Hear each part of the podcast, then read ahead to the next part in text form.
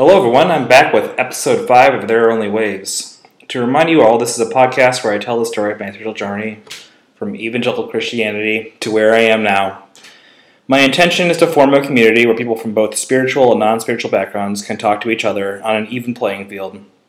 I want to foster a conversation where people can feel heard about where they are coming from and not be afraid to talk about what they actually believe. Saying all of that, I want to inform you that today I'm about to put out two more episodes and recording them both at the same time. And quite frankly, these episodes aren't about my journey really at all, but some other topics. And I really do hope to come back to that in episode 7, but I'm not going to promise anything. Why I felt moved to do something today that was different was because I know that none of you live under a rock, and we've been dealing with COVID 19 in the United States for a few months now. I thought it was important to address the pandemic, and in this episode, we will be focusing on a sliver of something that has been happening for these past few months. In the next episode that we will record later today, we will be talking about the new momentum of Black Lives Matter. In both these episodes, I have a wonderful panel to talk about these different things with Dan K and Jeremy W. Would you introduce yourselves? Sure. Um, hi, my name is Dan K. Uh, I use he, him pronouns. It's important to me uh, to name some aspects of my identity for the audience uh, so that they're reminded of my perspective uh, and that it's multidimensional and that I'm mostly coming from a place of privilege. I identify as Yonsei or fourth generation Japanese American, East Asian American, straight, able bodied cis man. I also would like to name Kimberlé Crenshaw, whose work coined the term intersectionality uh, to describe the necessity to consider blackness and gender when looking at the oppression of black women and um, provides a really good lens for us to like view um, topics of oppression today. All right, hello everyone. I'm Jeremy Washington. I identify as a straight black American. I was born and raised on the south side of Chicago. Cool. Thank you, guys. Um, this first episode will focus on an article all read. Um, we all read actually. It, it was uh, named "Asian Americans, Anti-Blackness, and COVID-19." Um, it's part one. It's written by Erna Hackett on her blog Liberated Together. Um, she is a um, pastor at the Way Church. Um, I don't know. Is that the exact name of of it or? Think, I think it's called the Way Christian Center. Oh, okay. In in Berkeley. Okay, gotcha, gotcha. Um, she was a uh, prior to that a um, working for InterVarsity for about ten years uh, as a campus minister. Um, so what's crazy to me about this is that I've been planning on recording this episode for almost two months since the uh, article comes from about uh, mid-April. And in light of recent events, I think the insights we get offered today on this topic will be even more pertinent. In summary, the article discusses how Asian Americans have an increased amount of racism that has been targeted at them since COVID 19 has become more of an issue in the United States. The article then introduces the idea of anti blackness and delineates that between white supremacy and racism more broadly. After having defined what anti blackness is, the article tries to explain how Asian Americans are facing some taste of this through their current experience with how people treat them at this time in response to COVID 19. The article emphasizes five points that Asian Americans are currently facing that can help them understand anti blackness further. This is verbatim from the author's perspective addressing Asian Americans, by the way. When we go into a space, people look at us with suspicion and as a source of something dangerous. There are logical narratives about us and our community being the source of something that is problematic to the United States at large. You fear that violence will be perpetrated against your family members when they are doing normal, everyday activities. The smallest innocuous gesture, when done in a public space, are suddenly interpreted as dangerous and threatening. Politicians and leaders are using language that you know uh, are increasing the permission that people feel uh, to treat you in a dehumanizing way. All these factors create a hyper self awareness when out in public and a constant evaluation and questioning of how people are perceiving you. The article goes into each point describing how these um, different things define anti blackness and are in some shape or form currently being experienced by Asian Americans. The article concludes with challenging Asian Americans to truly be empathic towards black people in a radical way. To break down the article uh, even further, as well as to offer their own views and experiences on the issues discussed in the article, I will now turn to my guests. Each question I ask will offer uh, I'll offer to both my guests, and I'm looking forward to our conversation. Um, so, my first question is What was your gut reaction to this article? This is Dan K. Um, my, I guess, gut reaction was that I had read a lot of news stories about um, sort of anti-Asian, anti-Asian American sentiment as a result of COVID nineteen, and had seen some of the more notable examples, which Hackett calls out in her blog but ha- hadn't, and I would say even now haven't um, experienced it personally. Um, I've also, you know, pr- been very limited in my like outside exposure in the past two and a half, three months. So um, the other thing that um, I wanted to talk about was that this podcast typically um, talks about DNP's, you know, journey with evangelical Christianity and spirituality in general, and so um, I was actually like pretty surprised to see something put out by someone with that similar background um, addressing anti-blackness and calling out Asian Americans. Um, that was like very outside of my experience growing up, and in a lot of ways, um, healing uh, to to hear someone like one of the reasons I left the church was because I wasn't hearing this type of language and people being called out in this way. So it's healing for me.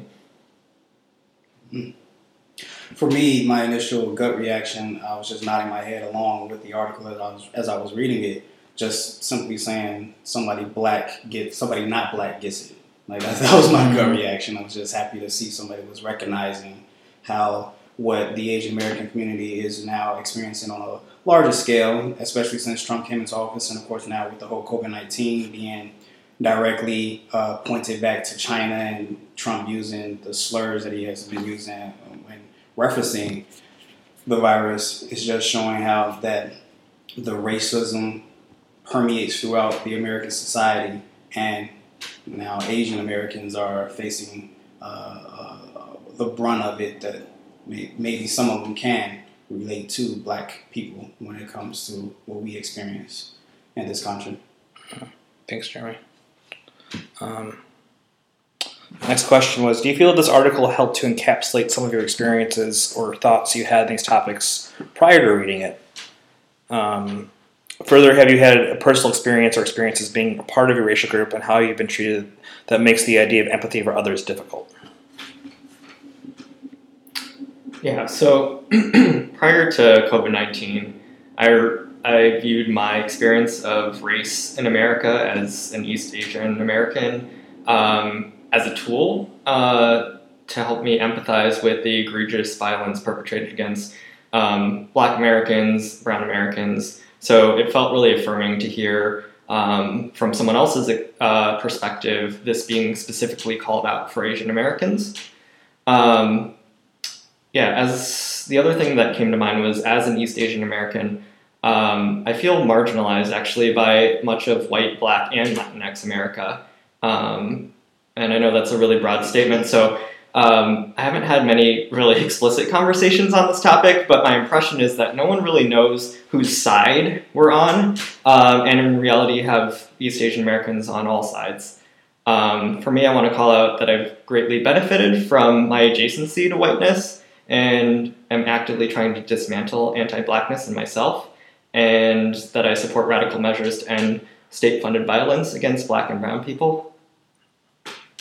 Thanks, Dan. uh, me did it encapsulate, encapsulate yes. Yeah. Yes, it did. Um, uh, as far as empathy for others, so uh, my personal experiences as a black man, I would say it has not made me having empathy for others difficult. Um, but I will be honest that I have found myself and others I've seen that I hang out with sort of doing a comparison sometimes where it kind of is like a game of who has it worse in this country. Um, and that in itself diminishes the empathy that I may have if it goes unchecked. Mm-hmm. So uh, when it comes to certain things that I have seen like other races experience, honestly, my mind instantly goes back to, oh, well, black people been through that. You know, we did that. Like we, we, we you know, we fought that. We, all this. But I have to check myself. Like, well, it's not about that at this particular point. Like, yeah, we you know we have a fight as Black people that other races don't per- technically have on the scale that we have it, but it's not right for me, in my opinion, as a Black person, to just instantly disregard the uh, challenges that they may be facing that is similar to what my race has already probably faced or continue to face, just because we may have experienced it to a harsher degree. So I have to admit that yeah, at times I you know think like oh well we've been through that whatever, but I have to still make sure that I have the that empathy because what's the point? Mm-hmm. And then we've been through that if it's still happening. Mm-hmm. Thanks, Jeremy. Um, next question it was um, Is there anything in the article that you disagreed with? If not, was there anything in the article that you wish was more deeply discussed? Yeah, for me, um, I wish that Hackett had started by naming their identity before calling out Asian Americans. Mm-hmm. Um, at the end of the blog post, they do name parts of their identity, um, but before calling out a group or even a group that you feel part of, I think it's really helpful to acknowledge your personal perspective, where you're coming from. Hmm. yeah, that would be my critique, I guess. Okay. Sorry. Me personally, I have no disagreements. Um, as I was mentioning before we started the podcast, like I felt this article was more focused on or toward Asian Americans, you know, the, you know, the Asian American community than myself. Um, I'm not involved with the Asian American community on a level where I feel I can comment on what the article may or may not have been missing and could have mm-hmm. brought up. Mm-hmm. Like, but I'm just happy that it actually did bring up, you know, the anti-blackness that permeates, you know, society like because every race has some type of prejudice. But just to be able to see how the uh, author was relating what Asian Americans are going through and how they can be empathetic to the black struggle because we're all in America and we all suffer from this uh, systemic racism that is out there, whether it be by you know uh, going to jail, the prison, you know, school to prison pipeline, or what's happening now, being blamed for a virus that you had nothing to do with it. mm-hmm. Thanks, Jeremy. Um, do you think the article, um, or specifically the ideas in the article, could be expanded to a greater application than just what is discussed in the article? Um, so, from my perspective, Hackett's sweet spot is the Christian East Asian Americans, um, since that's most closest to her identity.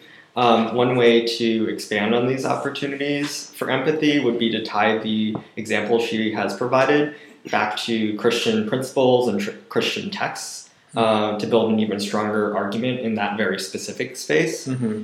Um, so I thought that was kind of like interesting. She kind of at the very end brings in sort of like, oh, this is like what God would want or whatever. But throughout the article, she doesn't really talk about that, which for me actually made it more accessible because you're not going to like turn people away. But it seems like that is kind of like her sweet spot. I mean, she's like a pastor. Yeah. um, I also kind of struggle a little bit with empathy as fuel for action. Um, you know, as I mentioned earlier, for a long time, I've used my personal experiences with race in America to empathize with Black Americans.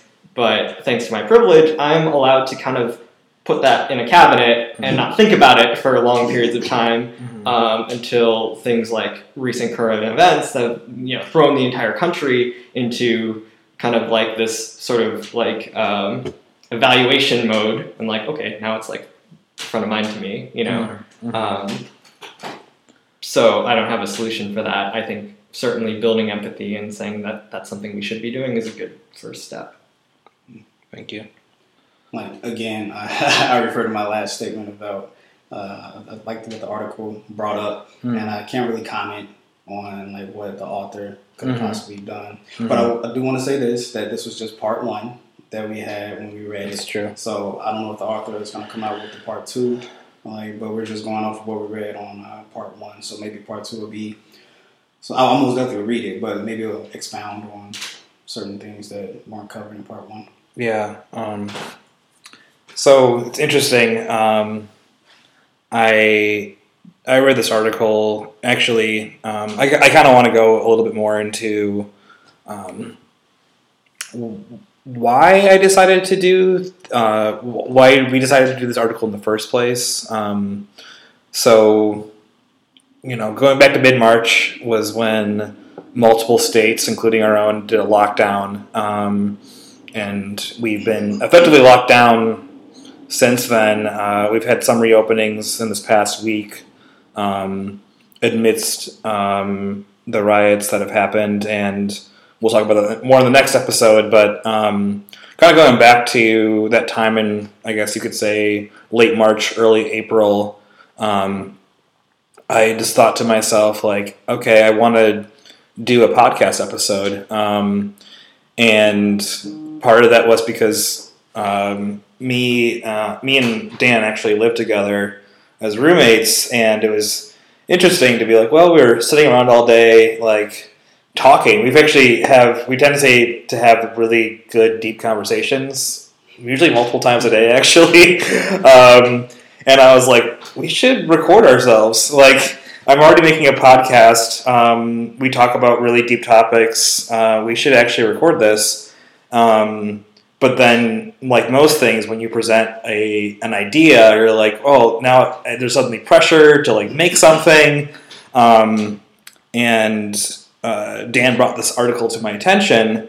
Um, and at first, I was like, oh, I don't know if I want to do that or not. But I think as it kind of, like, st- I guess, stayed with me, I was like, oh, this seems actually really relevant um, to what we're going through.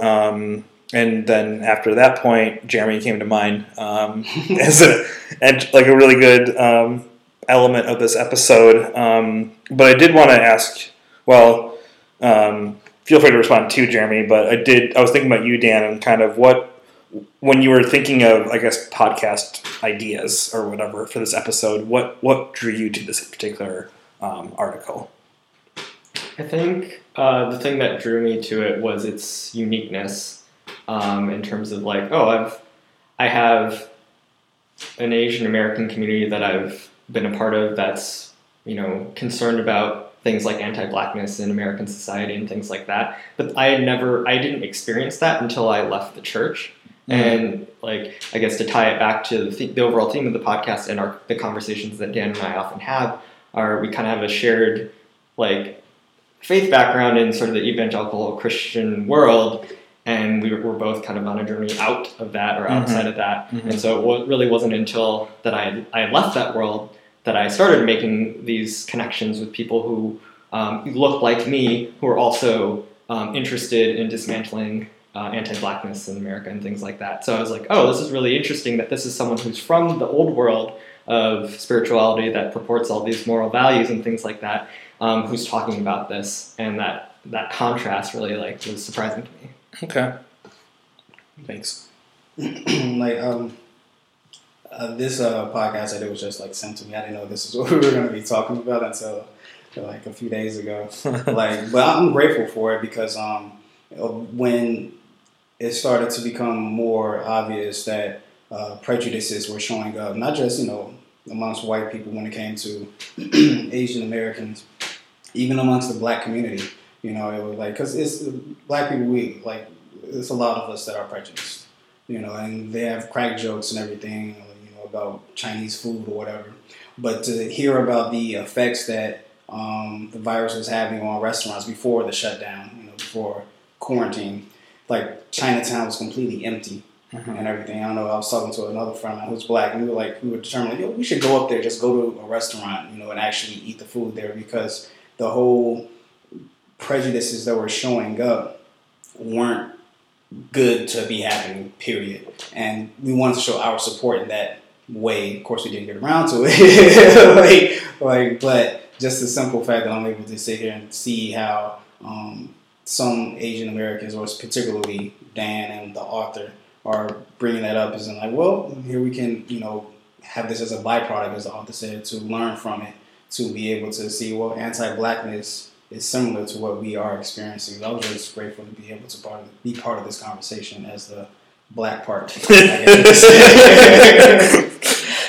sure. um, yeah, thanks for both your feedback on that. Um, I I guess it's really interesting to.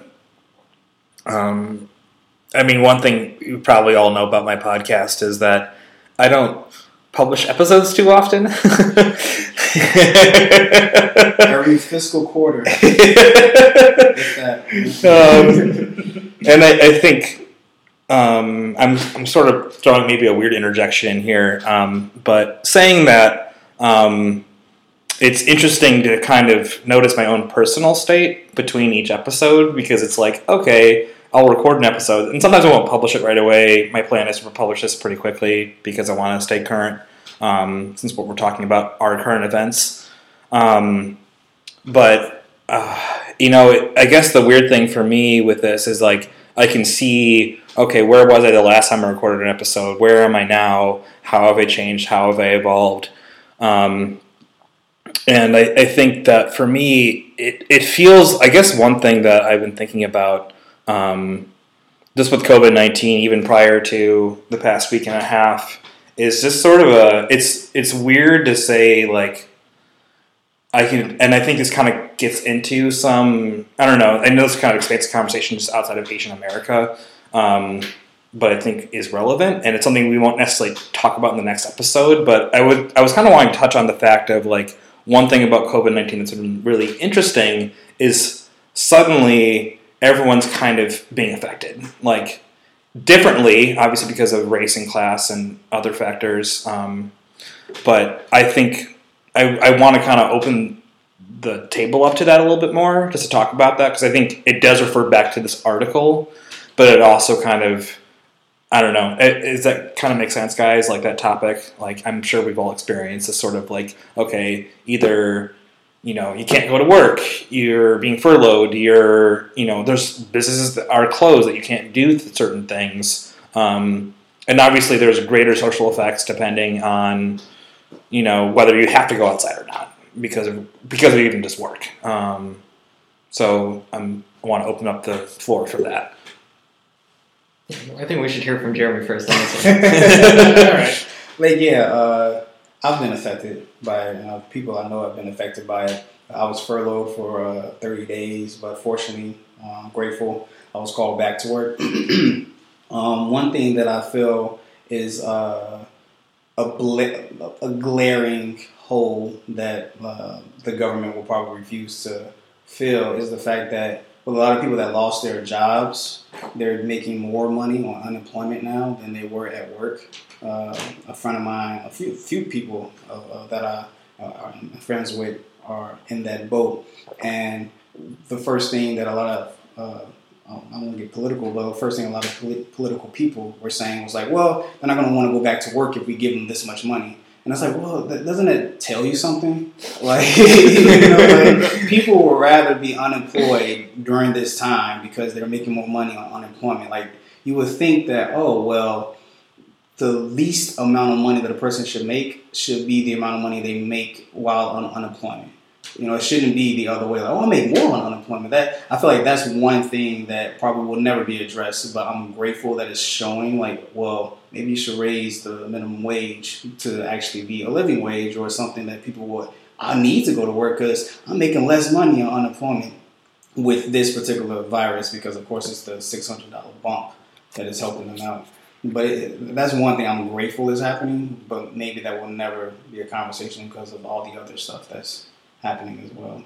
Uh, I don't know if I even answered your question. No, that's great. Statement. I think it's such a big topic, um, hmm and I thought I don't know, it just felt relevant because I, I think we're ta- I'm focusing on this episode COVID nineteen, just general issues we've been facing, Mm, right. um, besides just this article. So.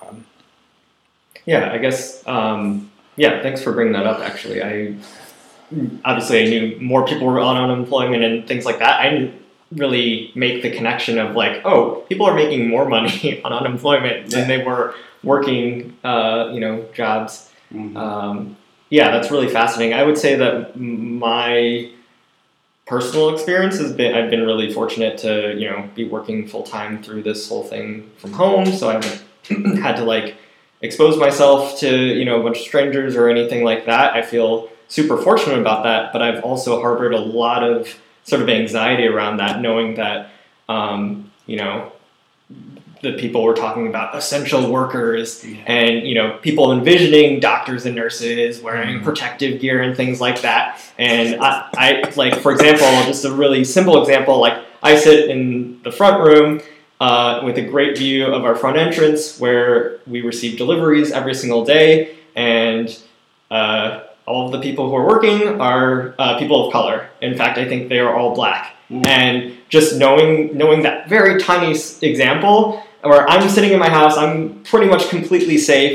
Whereas, like, uh, you know, I know that a large number of people are having to go out and expose themselves to different degrees uh, toward to the virus. It's like that's really uncomfortable for me, and that like that I think that's why like it helped me to like read that article and see that being called out, seeing sort of like the the kind of things, the social issues being like pulled out Mm. uh, and to the front because that to me is like what COVID did even prior to, um, you know, uh, the the video of Ahmaud Arbery being released and Breonna Taylor's uh, murder and Mm. George Floyd's murder. Like Mhm. It was already kind of front of mind to me, and I was like freaking out about it because of like what are we doing about this? Yeah. Um, I wanted to offer a little bit too. I guess just my my job. It's I have two jobs. Uh, well, that I'm currently working. Um, one has been, I guess you could say, a rideshare person. I've done Lyft, Uber, and Uber Eats the past two and a half months, um, and I'm very part time working as a chaplain, uh, doing hospice. Um, and I think of those two, like hospice is kind of it just people are on hospice still need help. That it, obviously it's a little interesting having you could say COVID nineteen feels like it's in the background because I haven't encountered any COVID nineteen positive people at all. So it's more like oh, this crazy thing's happening outside. Um, but it definitely feel it more doing Uber and Lyft. Um, and it was weird, you know, initially when this thing started, like didn't see anyone. I mean, it was actually really hard. Um, and I noticed that my business would pick up around 9 p.m. That was one thing I noticed. And the other thing um, was I had to start doing Uber Eats for a while because I just wasn't getting to business enough anymore. Um, but kind of to what both y'all bringing up, like one thing I noticed was like I'd say over the past two and a half months, about ninety percent of the people that I serve are black, um, and that's in comparison to the fact that Chicago is about thirty percent black, and so it's like it's obvious who's outside, who needs to go to work still, um, and and like who's getting exposed. Um, and I thought that was really really interesting because. I, I think the other thing from having just different friends in different areas of work and social locations, people are when I tell people like what people are out, like people are like, oh, people need to take Lyfts and Uber still. I'm like, yeah, some people actually have to leave their homes to go to work, and it's like it, I feel like you have to be of a certain privilege to realize that there are people that need to go outside to do these things that aren't just medical professionals. Um, like I'd say about maximum ten percent of people I, I are helping get to a place are medical professionals. So a very small sliver of people are actually essential workers. Um, and so that I think I want to point that out because it's it, and I, I think the other thing too is like a lot of people don't own cars, so it's like they're forced to take Ubers or Lyfts to get around because that's how they always worked. That's how they've always done it. They just have to do it during a pandemic. Um, so I think I want to um, just I think for the sake of just theme of this podcast, I'm the last few minutes I want to bring it back to um, spirituality, uh, and I guess not really like spirituality per se, but just looking particularly at the fact of this article um, was written by a pastor with an evangelical background, like myself, like Dan, um, and it's inter- it's been an interesting thing for me, and I'll, I think we'll cover this maybe somewhat in the next episode because of the topic, but like how this is a person that is aware of social justice issues, race issues, um, other issues that are in that field. Um, because I think for me and Dan, but I think, I mean, I don't know how you're going to contribute this to this one, Jeremy, but just, um, I think we've all experienced in this country how, I mean, to be frankly honest, how little the church has done in, t- in terms of who they are as a power and what they've actually done in terms of social justice, there's a huge gap there. Um, so it's good to see someone actually working towards that. But I, I kind of want to just as a last question, like, how do you think in general, including, I guess, including like in this time, um, thinking how, I guess, how relevant is religious organization to these issues? If that makes sense. Um, guess I can. I, it, it's a li- it's a little bit hard for me to say since I've divorced myself from uh, from the church uh, Mhm. and uh, and organized religion in general.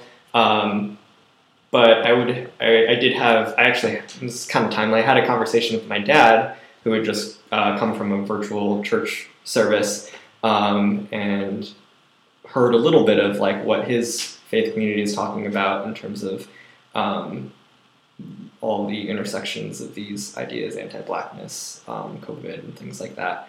Um, so they're definitely ta- talking about it, and I think it is really important. I mean, even though in recent history, like I guess, sorry, trying to like organize all my thoughts, I would say that in the United States, there is still a very politicized group that identifies as Christians. Mm-hmm. And so, for things to change, we need to sort of appeal to, to that group of people. Um, so, they play a very important role. Yeah. Yeah, I haven't been to uh, any type of service in years. Um, I was uh, raised a Jehovah's Witness, and I left that organization back in 2010. So I've been living my life, like, but I don't know how they're talking about it. They never really got involved into any political uh, issues when I was there. Like, um, but organized religion as a whole, I feel personally that they uh, they haven't been they haven't done much at all. Like they're uh, look out for themselves and then anything that disagree with their belief. Uh, I feel like organized religion has just always fought against it. Um, they feel like they've never really addressed anything that in America has you know done wrong because um, when you look back personally as a black person, you look back like uh, Christianity was used to keep slaves. You know, they twisted the verses to justify that. Um, you had the, and then of course after that, you had this twisting of verses that allowed them to think that they were superior to black people. Like I was reading a Facebook post from somebody that took a picture of themselves and labeled it "I am racist." It was a Mhm. white man, and he like he was.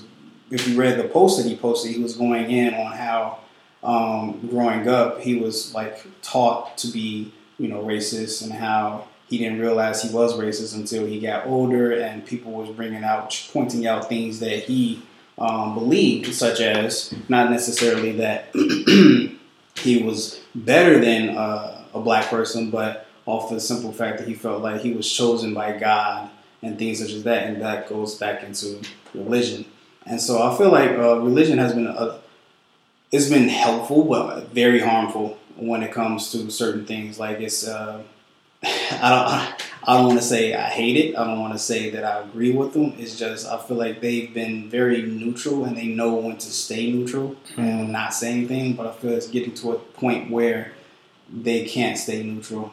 Like, but they they may have already passed that point because like you and you and myself, all three of us have tech. Well, I'm not not necessarily you, but like we distance ourselves from the organized religion that we either a grew up in or we distance ourselves from certain beliefs that they hold. So I, I feel Mhm. like uh, as us as millennials and then of course the younger generation, we're getting further and further away from organized religion. Mm-hmm. Like um, where that will lead us, I don't know, but that just goes to show that maybe organized religion has a flaw that it's not looking at. Yeah, for sure. Um, well, I don't want to go too far over 30 minutes. Um, I really appreciate what you had to say, Jeremy. I think that could be, I don't know, that could definitely be pertinent for our next episode. Um, so, couple more things. Just want to add. Um, I mixed up my notes earlier. Um, just wanted to clarify that the article was Asian Americans Anti-Blackness COVID nineteen Part One, written by Erna Hackett on her blog Liberated Together. Um, she is executive pastor at the Way Christian Center in Berkeley, California, and previously spent ten years as campus minister with InterVarsity in California. Um, just because I mixed up my scripts. Um, but um, yeah, guys, I um, I I'm thinking just you guys are coming in here today, um, and um, thank you everyone who's tuning into this episode too. Um, it's really been a I guess honor and privilege to be here with you. Um, so uh, I'm gonna wrap things up now. um, so you guys are awesome, by the way. I just want to put that out there, and thank you for being my friends. Um, and you'll be back for the next episode. I'm looking forward to it. And uh, you, as a listener, please tune in. Okay, bye.